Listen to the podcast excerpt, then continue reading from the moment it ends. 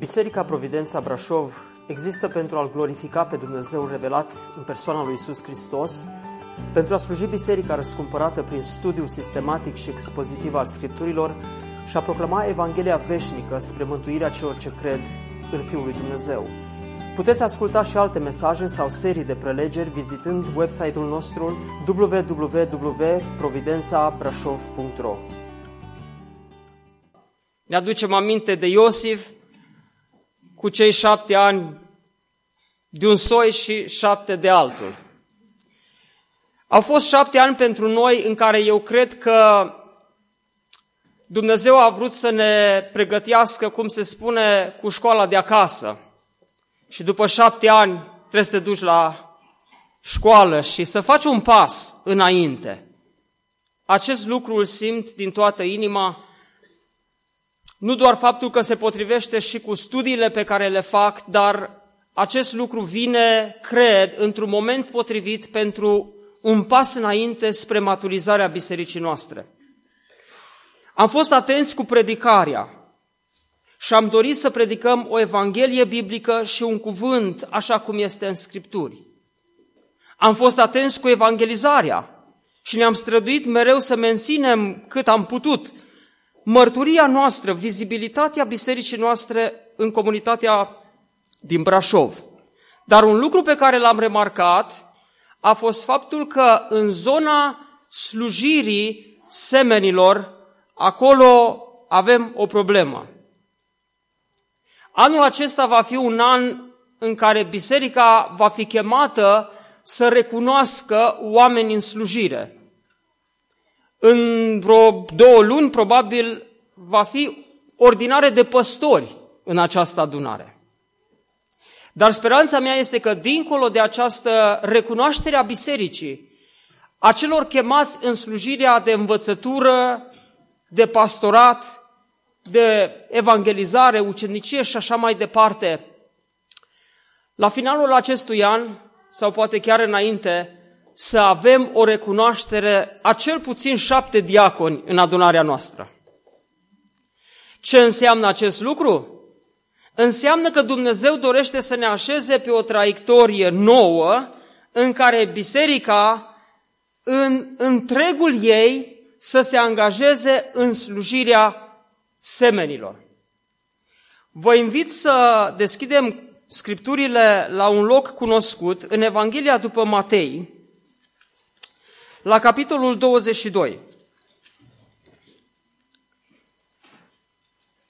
Acolo este un scurt fragment în care cineva pune întrebarea legată de cea mai mare poruncă pe care omul trebuie să o împlinească.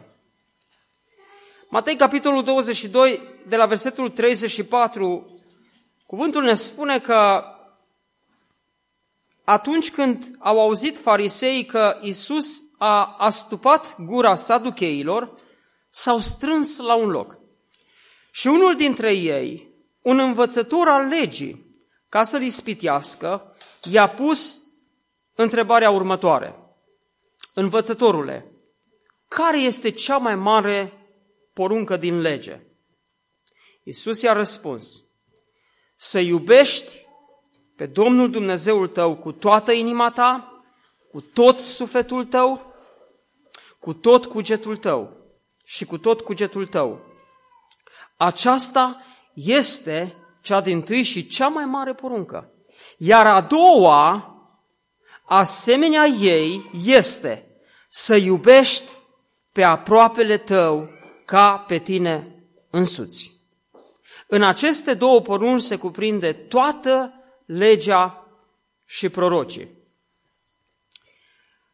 Această formulare a Domnului Isus este cunoscută Uh, în Scripturi și până în ziua de astăzi ca fiind Marea Poruncă. Marea Poruncă. Marea Poruncă are două părți. Prima parte să iubești pe Domnul Dumnezeul tău cu toată inima ta, tot sufletul tău și cu tot cugetul tău și cu toată puterea ta.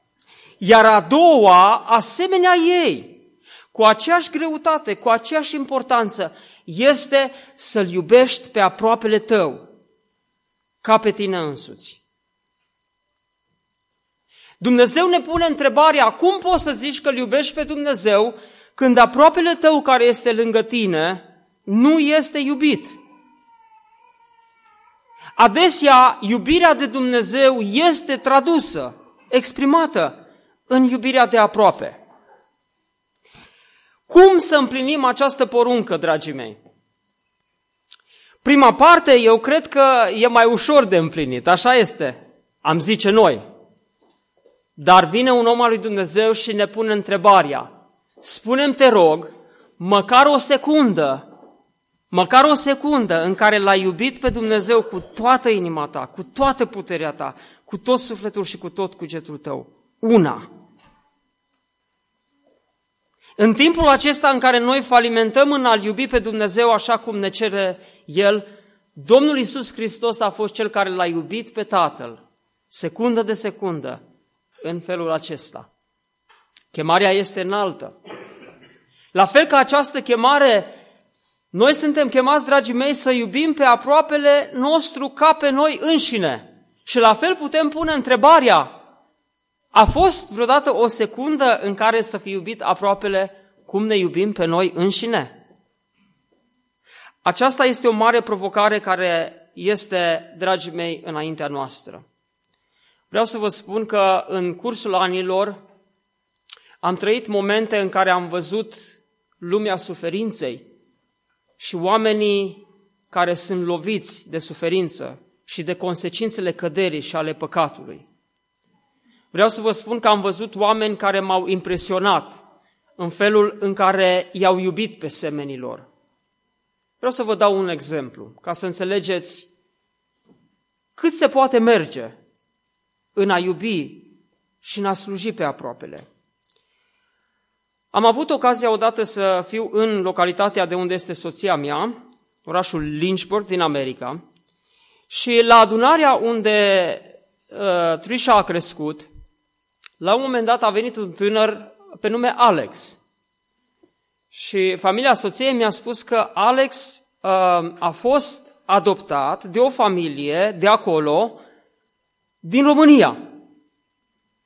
Și firește, m-am dus la el, am încercat să vorbesc românește, dar nu știa nimic pentru că a fost adoptat când a fost uh, bebeluș. Și el mi-a spus că, de fapt, nu este singurul copil adoptat din România.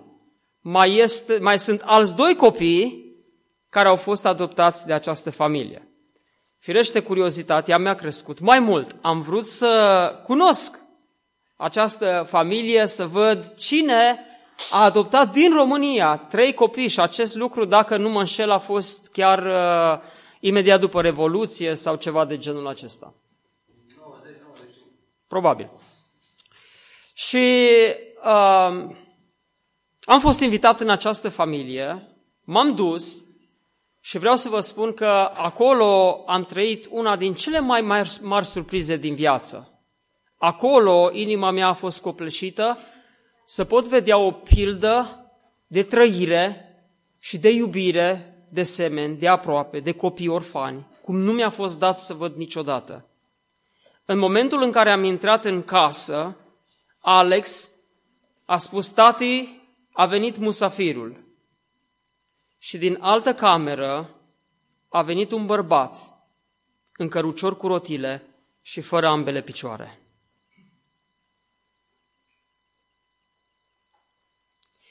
Acest bărbat, alături de soția lui, au adoptat copii. El luptase pe front în Vietnam, a călcat pe o mină și picioarele i-au fost spulberate. Dar surpriza mea, dragii mei, a crescut în momentul în care acest om a chemat pe ceilalți copii să vină. Și mi-a spus că până în momentul acela adoptase 13 copii. Puneți, vă rog, această pildă de viață poate în dreptul fiecăruia. Comparați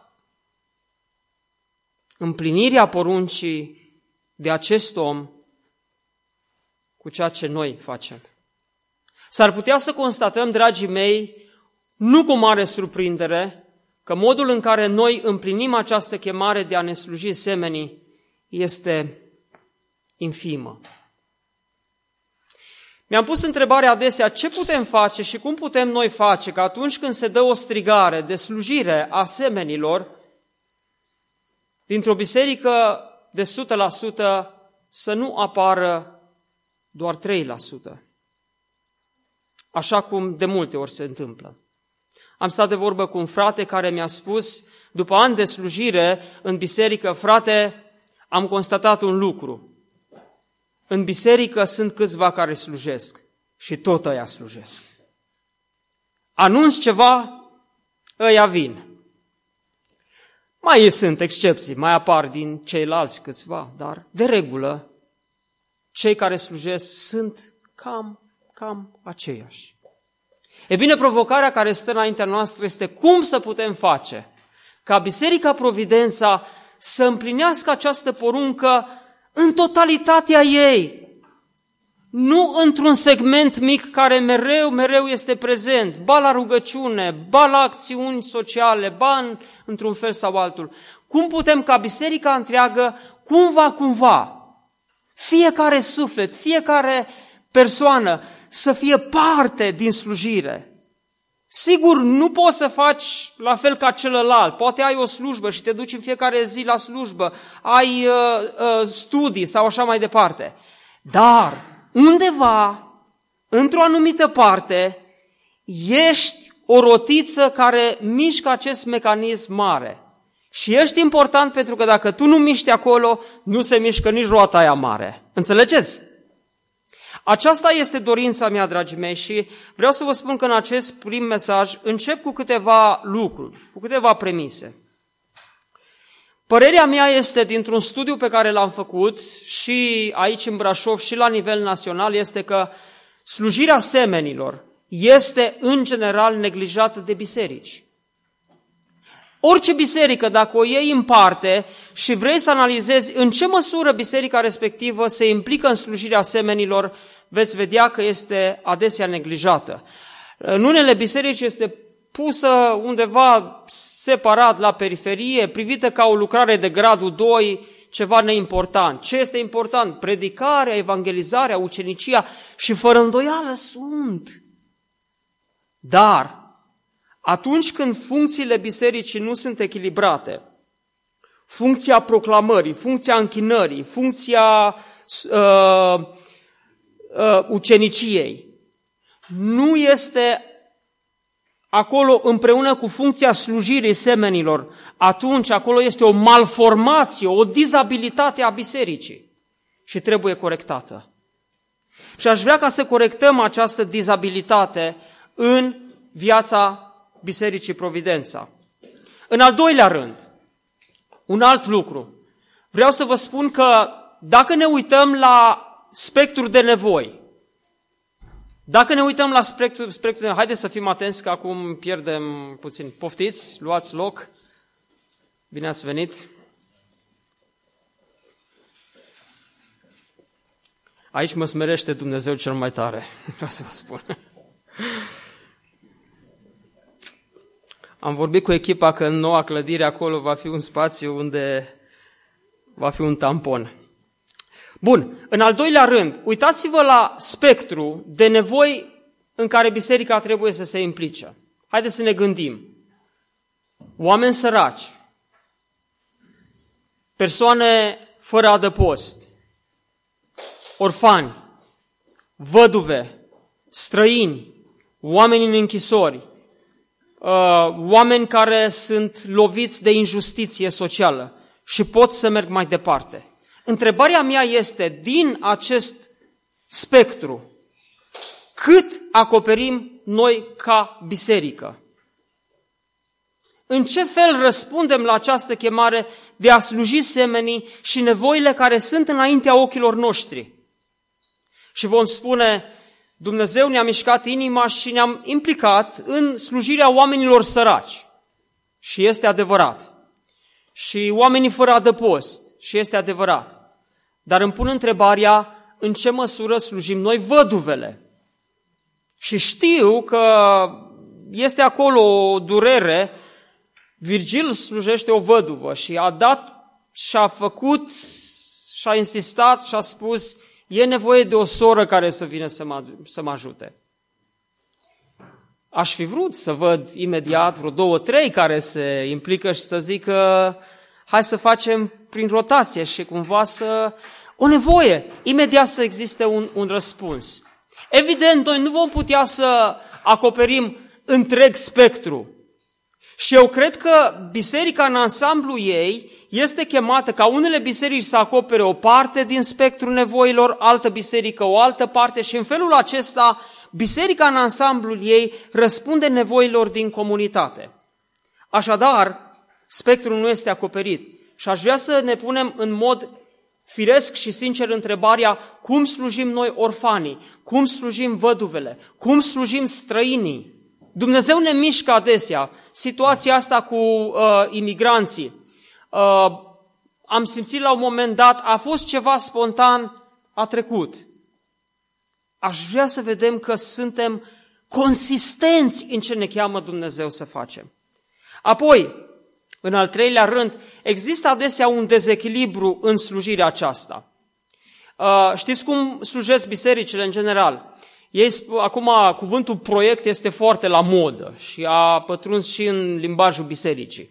Facem un proiect social și gata, ne mobilizăm toți cu un proiect social și zicem, ajutăm niște familii cu mâncare, da? Și toți ne apucăm, facem, aducem. Super! Când vezi mobilizarea asta, îți crește inima. Chemăm, dăm, să zicem, acolo niște mâncare și după aceea, punct. Și trec luni de zile sau poate ani de zile când mai facem un proiect de genul acesta, dar între momentul acela și următorul probabil este un timp în care nu mai e nici un proiect. Și atunci mergem de genul ca o sinusoidă de asta. Facem ceva, suntem activi în momentul respectiv, după aceea urmează o pauză. Trece un timp, mai facem ceva, urmează o altă pauză și apar dezechilibrele acestea. Acum mai există un alt dezechilibru, un dezechilibru care a apărut uh, datorită unei mișcări care s-a dezvoltat în uh, secolul XIX, numită Evanghelia Socială. Văzând unii că lucrarea nu este făcută în biserică, au început să accentueze atât de mult implicarea socială, încât, la un moment dat, întreaga închinare, întreaga existență a bisericii a început să graviteze numai în jurul implicării sociale. Și atunci, din mesajele de la Amvon au dispărut doctrinele importante și tot ce a fost adus în fața bisericii a fost numai implicare socială, justiție socială și așa mai departe. Și s-a făcut această mișcare numită Evanghelia Socială care a deviat de la Evanghelia Biblică. E bine, ca reacție, Biserica conservatoare a spus nu se poate, asta este o Evanghelie a faptelor, numai să faci, să faci și să-ți câștigi cumva mântuirea prin slujirea socială. Numai că știți, când se formează o extremă, oamenii care se tem de extrema aia ce fac? Se duc în cealaltă extremă. Și ca să se păzească de Evanghelia socială, s-au baricadat numai în predicarea doctrinară, în învățătură, accentul pe ucenicie, totul cam în biserică, cam în perimetrul bisericii. Și iată cum s-a format dezechilibrul acesta. Eu cred că Dumnezeu ne cheamă ca să menținem funcțiile acestea ale existenței bisericii într-un echilibru. Dragii mei, doresc să vă spun că Scriptura are un mesaj explicit acolo când este vorba de slujirea semenilor. Slujirea socială, noi trebuie să o vedem integrată în Scripturi, în istoria răscumpărării. Atunci când omul a căzut în păcat, care au fost consecințele căderii lui? Pe lângă faptul că mintea lui s-a stricat, personalitatea lui s-a stricat în întregime, consecințele au mers mai departe și de aceea se explică existența suferinței, existența săracilor, existența orfanilor, a văduvilor și așa mai departe. Observați, este o consecință a căderii. Și Dumnezeu, în procesul de răscumpărare Dumnezeu vrea să se ocupe și de această parte a căderii umane, nu numai de zona care ține de ființa noastră, ci și de realitatea căderii în toate dimensiunile acestea. Punctul de început, dragii mei, trebuie să fie în Vechiul Testament. Și vă invit acum să deschidem Scripturile la un fragment foarte, foarte important în Vechiul Testament, atunci când este vorba de slujirea semenilor. Exod, capitolul 22. Haideți să deschidem împreună Scriptura în acel loc și să urmărim acel cuvânt din Scriptură. Exod, capitolul 22.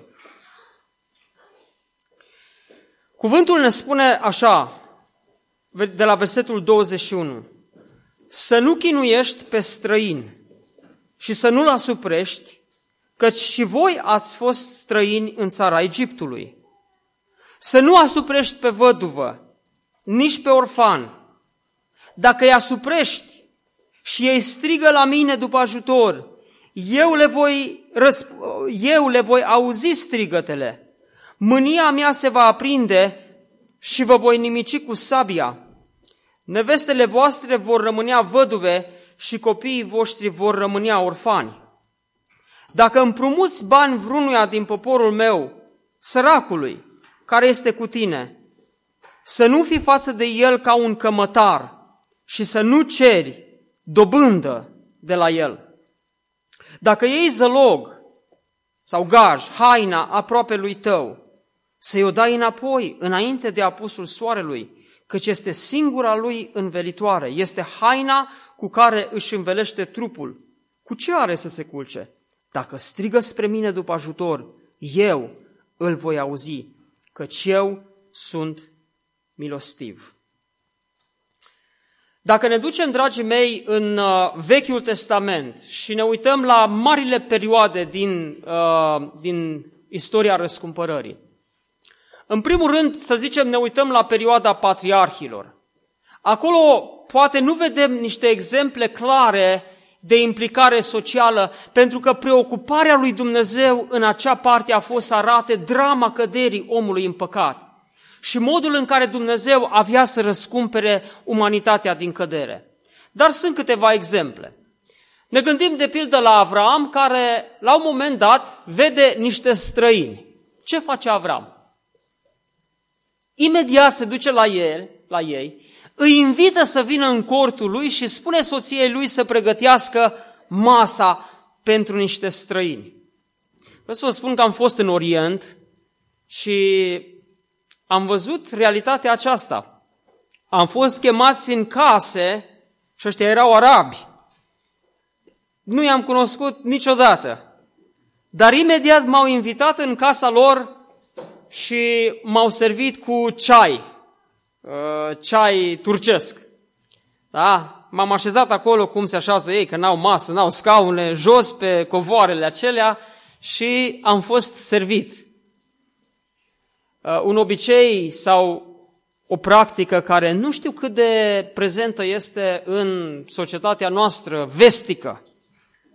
Câți mai luăm un om străin ca Avram care vede niște străini și imediat îi invită în cortul lui, în casa lui și îi hrănește. Îl vedem apoi pe Avram tot uh, într-o acțiune când Lot este capturat, într-o acțiune de justiție socială. Ia atitudine și se duce să lupte pentru dreptate.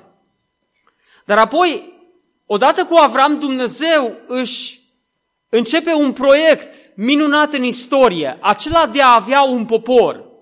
Prin Avram Dumnezeu dă naștere unei națiuni. Și acest popor trebuia să devină modelul unei comunități răscumpărate, care trăiește în ascultare față de Dumnezeu și în iubire față de semeni. Acesta a fost proiectul lui Dumnezeu. Poporul acesta avea în centru legământul între Dumnezeu și Israel ca popor. Ce este un legământ? Un legământ este un contract. Și acum, cu clădirea aceasta pe care noi o facem, am făcut la contracte, de m-am săturat să citesc contracte și să le analizăm cum să le facem mai bine. Un contract este o înțelegere între două părți. Și acea înțelegere este bazată pe niște articole și este bazată pe o lege. Dacă eu nu respect contractul, cealaltă parte invocă legea și eu trebuie să plătesc.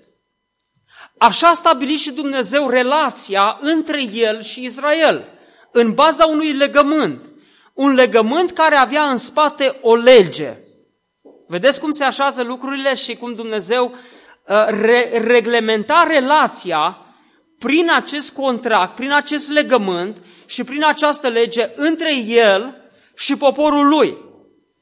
Dar legământul acesta nu privea doar pe Dumnezeu și popor, ci Dumnezeu prin această lege care era în centrul legământului, reglementa și relațiile între oameni. Astfel se face că legea avea scopul acesta de a stabili o relație corectă între om și Dumnezeu și de a stabili o relație corectă între om și om. Care era scopul lui Dumnezeu prin această lege pe care o dat-o?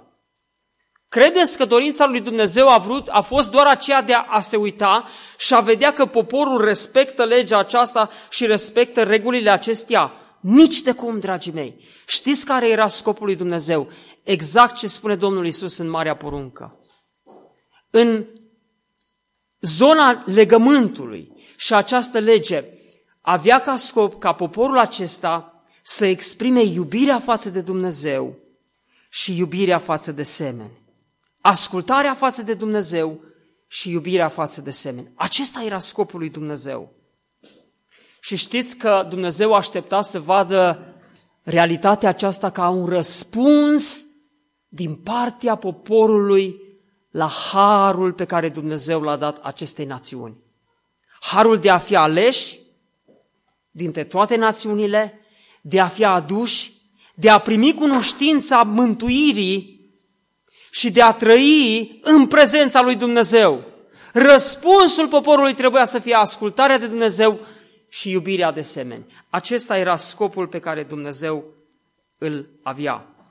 Și, dragii mei, în lege, observați cât de important era pentru Dumnezeu să deschidă ochii poporului și să-i invite să descopere teologia milei.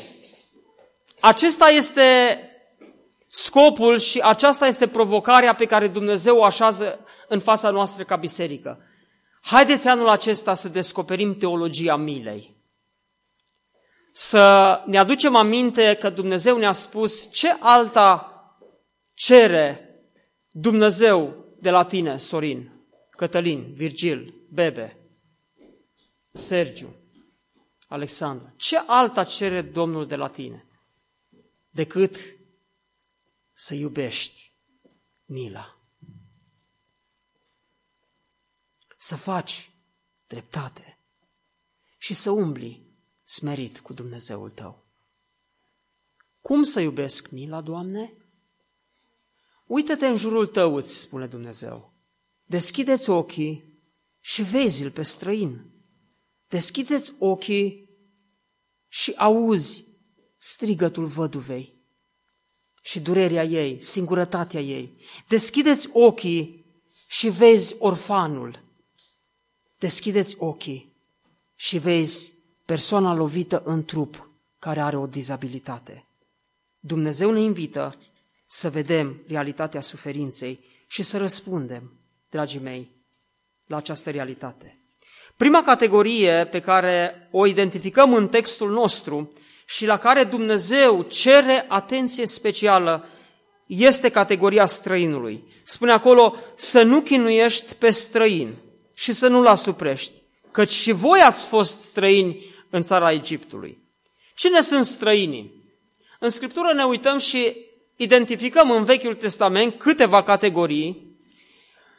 Unii dintre ei erau nomazi, care, precum uh, să spun, comunitățile de romi care în România se plimbă dintr-un loc într-altul, sunt străini. Vin, se așează undeva, probabil la marginea localității și știu și eu de când eram copil că uh, în apropierea casei, undeva într-o zonă, apăreau niște căruțe și se așezau. Aceștia erau străinii, erau venetici în comunitatea noastră. Cum credeți că a reacționat satul? Imediat, un fel de protecție, un fel de teamă, că sunt incomozi, ă, străinii. Recabiții, în Scriptură, erau niște nomazi care s-au așezat în perimetrul poporului Israel și au avut această, acest statut tot timpul de, de străini, venetici. Apoi în 2 Samuel uh, identificăm un alt grup social, beoriții, care erau refugiați de război. A fost o luptă între două grupuri și partea care a pierdut a trebuit să fugă și cumva au venit și s-au stabilit în zona Israelului, poporul i-a acceptat și aceștia au devenit străinii ca refugiați de război. Apoi uh, mai citim despre ghibeoniți, care au venit ei cu niște trucuri, cu pâine uscată și au fost cumva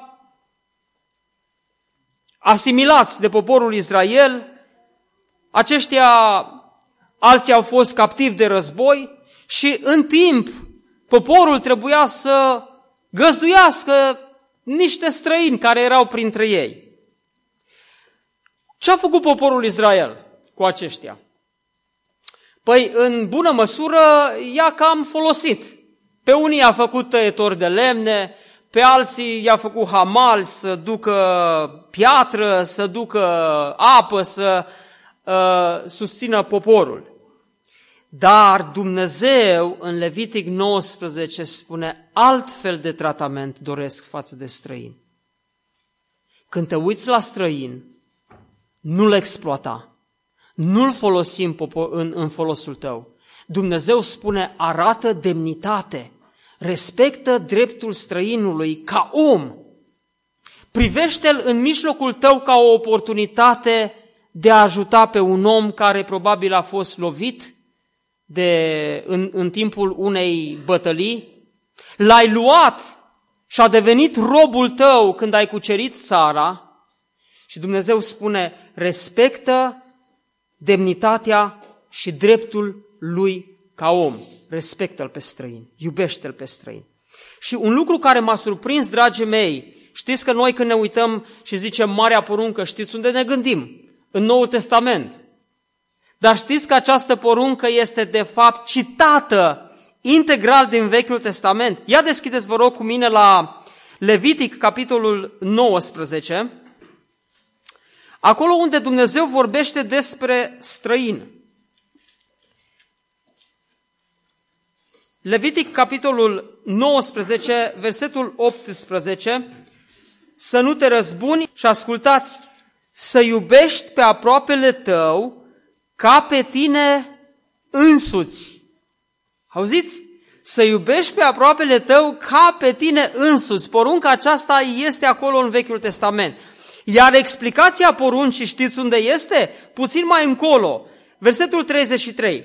Dacă un străin vine să locuiască împreună cu voi în țară, să nu-l asupriți. Să vă purtați cu străinul care locuiește între voi ca și cu un băștinaș din mijlocul vostru.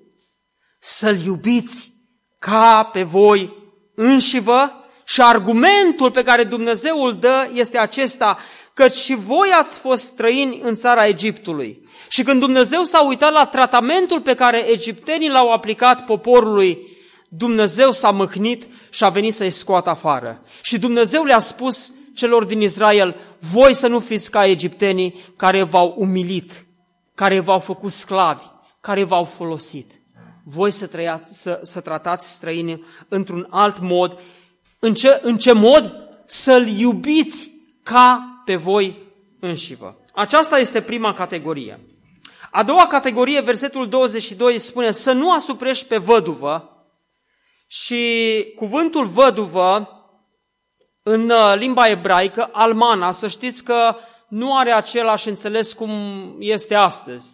Văduva este o femeie care a pierdut soțul, i-a murit soțul și a rămas văduvă. Atunci, statutul de văduvă avea o conotație negativă, oamenii se uitau la o văduvă ca și cum ar fi fost vinovată pentru moartea soțului.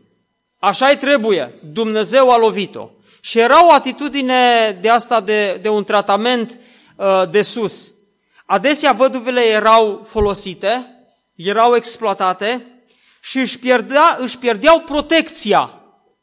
În cultura respectivă, existența unui soț lângă o femeie însemna protecție. În momentul în care soțul murea, femeia aceasta rămânea fără protecție. Nimeni nu lupta pentru ea. Statutul ei era foarte, foarte greu. Dar Dumnezeu, dragii mei, se angajează să fie El însuși protectorul văduvelor. Alternativa avea o văduvă. Poate să se recăsătorească și recăpăta protecția. Dacă avea un fiu, fiul devenea imediat protectorul ei sau poate prin legea leviratului, ca și Rut, putea să fie din nou inclusă în cadrul unei familii. Dumnezeu spune să nu asuprești pe văduvă.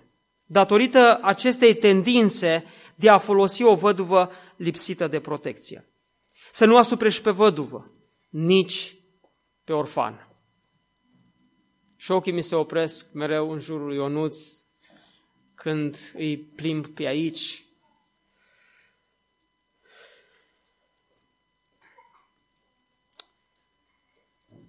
Orfanul este cel care a trăit drama pierderii părinților. În vremea aceea nu erau orfelinate. În vremea aceea nu prea se obișnuia ca să se știe că există alternativa unui orfelinat.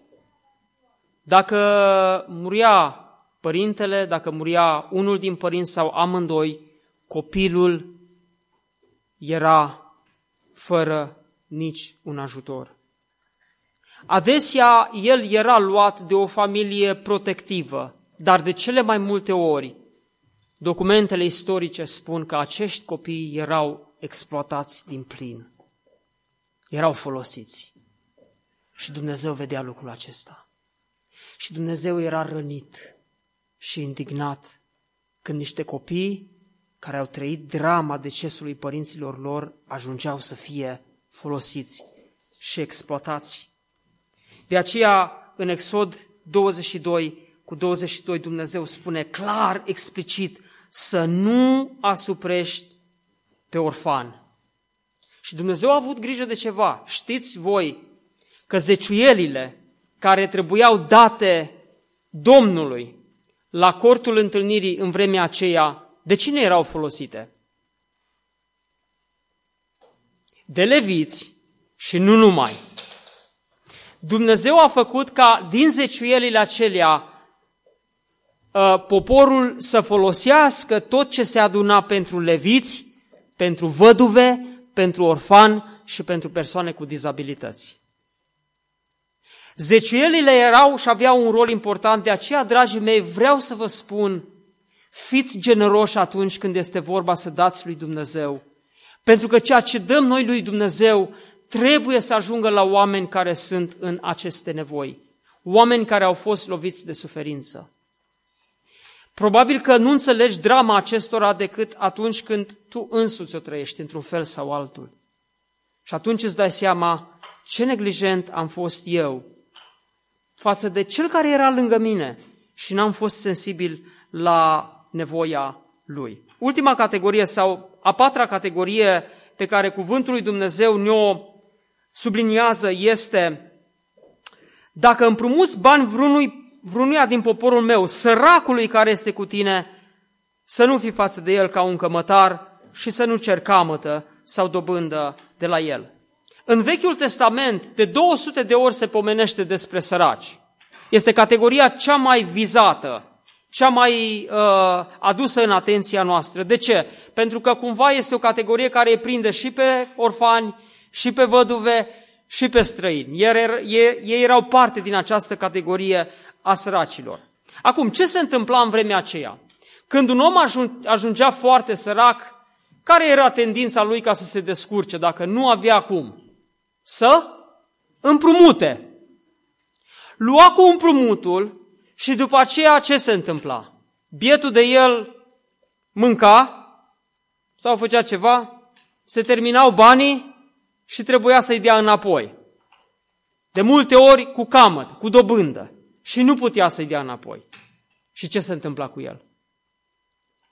Dacă nu putea să muncească sau era o situație în care nu putea să-și acopere împrumutul într-un fel sau altul, el trebuia să se vândă ca sclav și astfel își pierdea definitiv libertatea, definitiv, până la al șaptelea an în care Dumnezeu spunea tragem la zero și toți care au intrat în felul acesta în uh, statutul de sclav să poată fi eliberați.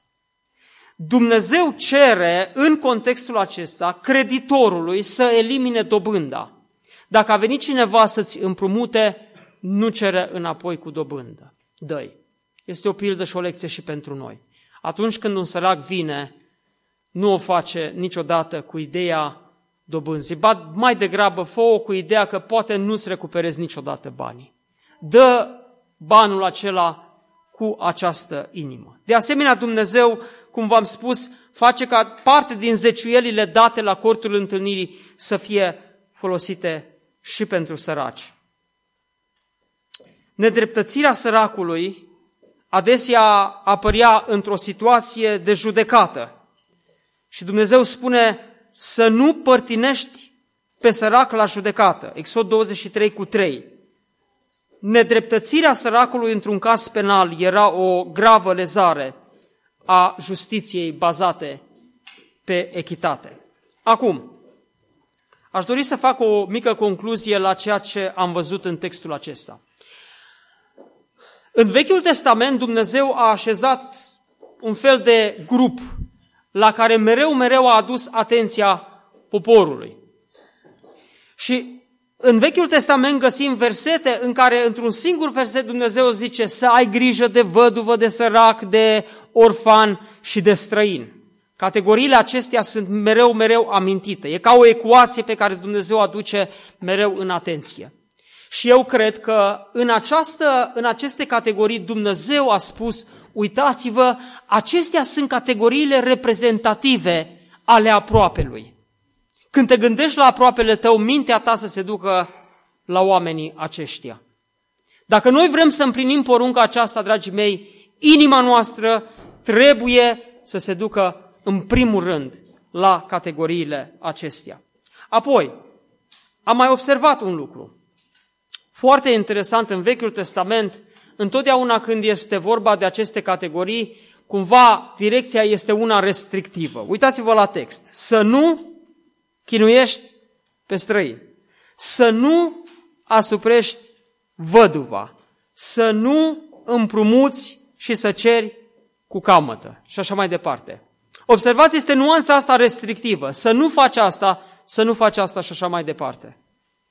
Odată cu noul legământ, Dumnezeu schimbă direcția și spune să iubești pe aproapele tău ca pe tine însuți. Și cumva porunca devine pozitivă.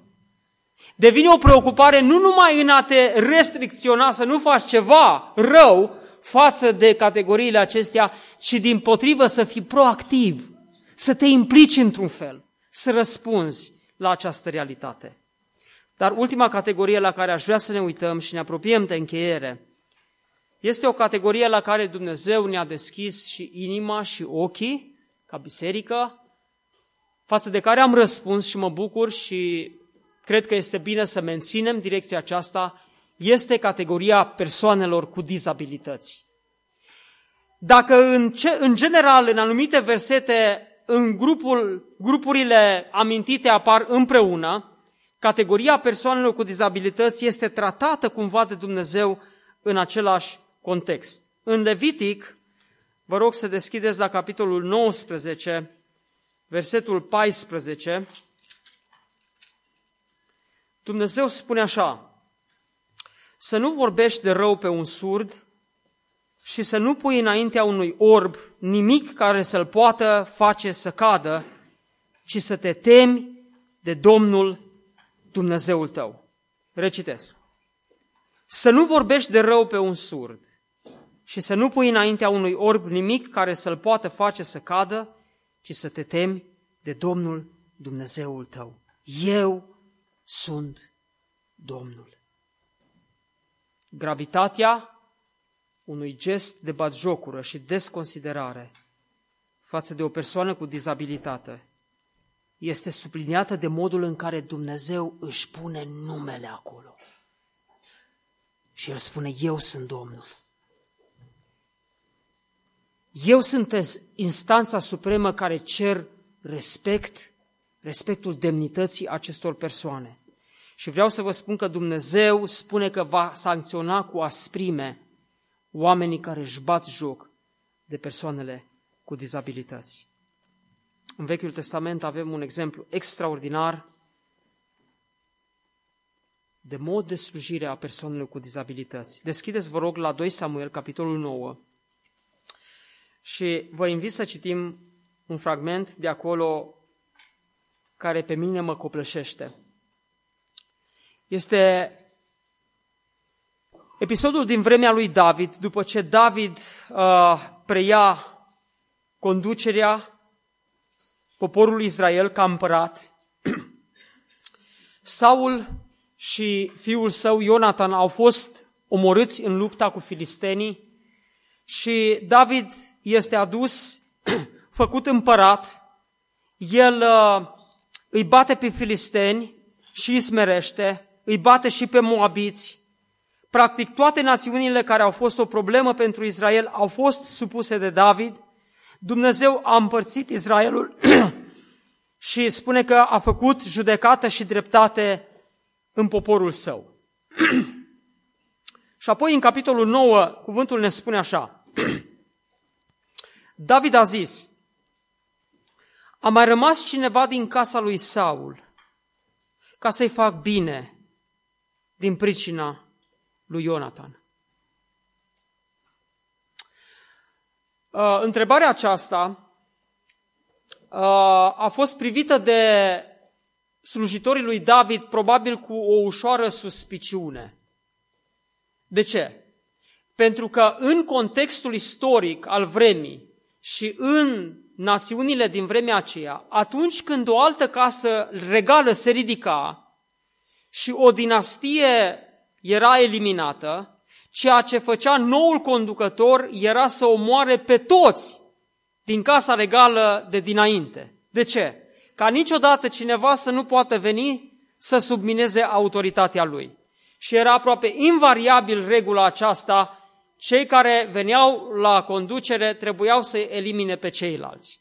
Obiceiul acesta a fost foarte, foarte întâlnit în Imperiul Otoman.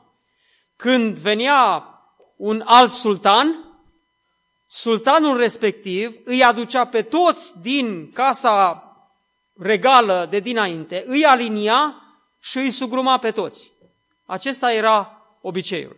De aceea când David a pus întrebarea aceasta, mai este cineva din casa lui Saul, putea foarte ușor să fie interpretat cum că David dorește să omoare pe toți din casa lui Saul. Dar David spune, mai este cineva din casa lui Saul ca să-i fac bine din pricina lui Ionatan, bunul său prieten. Și acolo era un slujitor din casa lui Saul numit Țiba, pe care l-au adus la David. Împăratul i-a zis, tu ești Țiba? Și el a răspuns, robul tău, da. Și ascultați ce spune David. Împăratul a zis, nu mai este nimeni din casa lui Saul ca să mă port cu el cu o bunătate, ca bunătatea lui Dumnezeu. Dragul meu, aici cred că este locul în care Dumnezeu dorește să ne aducă. Pe fiecare. Aceasta este întrebarea pe care doresc să o așez în dreptul fiecăruia pentru anul acesta și nu numai. Să venim și să avem inima și conștiința, conștiința aceasta. Oare mai este cineva? Mai e cineva să mă port față de această persoană cu el cu bunătate, ca și bunătatea lui Dumnezeu. Țiba s-a speriat, crezând că este vorba de dorința de eliminare și a răspuns, mai este un fiu al lui Ionatan, o loc de picioare. Împăratul a zis, unde este? Și Țiba a răspuns împăratului, este în casa lui Machir, fiul lui Amiel, la Lodebar. Iubesc numele Amiel și vreau să vă spun că numele primului meu fiu este Prodan David Amiel. Amiel înseamnă poporul lui Dumnezeu. Împăratul David l-a trimis să-l ia din casa lui Machir, fiul lui Amiel, din Lodebar, și Mefiboset, fiul lui Ionatan, fiul lui Saul, a venit la David, a căzut cu fața la pământ și s-a închinat. David a zis, Mefiboset? Și el a răspuns, iată robul tău. David i-a zis, nu te teme, căci vreau să-ți fac bine din pricina tatălui tău Ionatan, îți voi da înapoi toate pământurile tatălui tău, Saul, și vei mânca totdeauna la masa mea. Mefiboset era orfan acum și avea o dizabilitate. Mai rămăsese robul acesta Țiba, care avea grijă de el și cumva îl proteja și îl ascundea, dar acum a fost descoperit. Și Mefiboset când a venit în fața lui David, în inima lui a fost clar că David vrea să-l omoare. Și în loc să, să audă sentința la moarte, Mefiboset aude că David vrea să-i dea înapoi toate pământurile tatălui său Saul. Și mai mult decât atât, să stea, să mănânce totdeauna la masa împăratului. Dragii mei, m-am uitat la inima lui David Știți că atunci când ești în, perso- în prezența unei persoane cu dizabilitate, este o, nu știu, un sentiment ciudat. Uh, dacă ar fi să mergi pe stradă, poate cu o persoană cu dizabilitate, oamenii se uită și poate nu este atât de, de comod.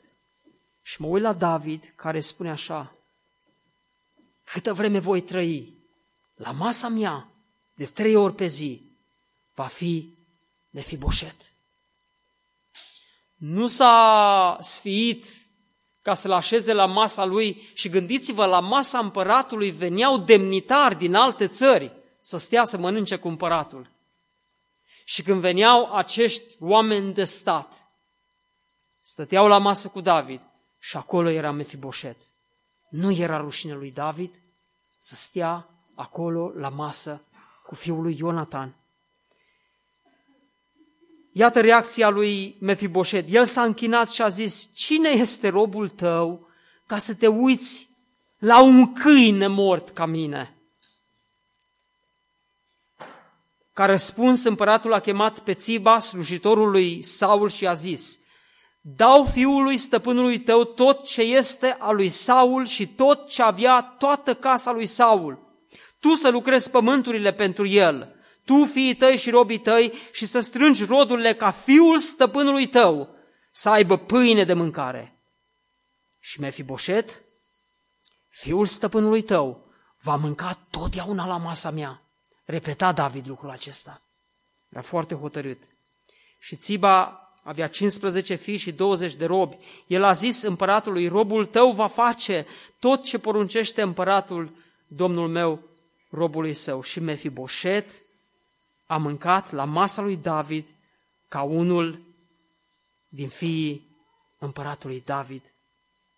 Versetul 13, Mefiboset locuia la Ierusalim, că își mânca totdeauna la masa împăratului. El era o log de amândouă picioarele.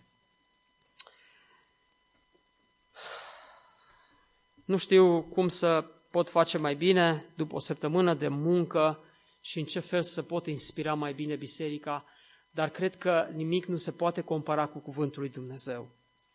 Atunci când acest cuvânt prinde inima noastră, deschide ochii noștri spre categoriile sociale pe care trebuie să le slujim și să pună Dumnezeu în ființa și în inima noastră greutatea aceasta. Cum să facem ca biserică să ne purtăm față de cei nevoi cu o bunătate ca bunătatea lui Dumnezeu. Este tema pe care Domnul o așează în fața bisericii în acest an. Pentru aceasta lansăm încă de astăzi provocarea și am să vin cu niște întrebări la sfârșit. Să urma unui chestionar, poate la fiecare, să vă dau, să le completați și împreună să învățăm să ne purtăm față de semenii noștri, împlinind porunca aceasta să iubești pe aproapele tău ca pe tine însuți, cu bunătate ca și bunătatea lui Dumnezeu. Amin? Amin.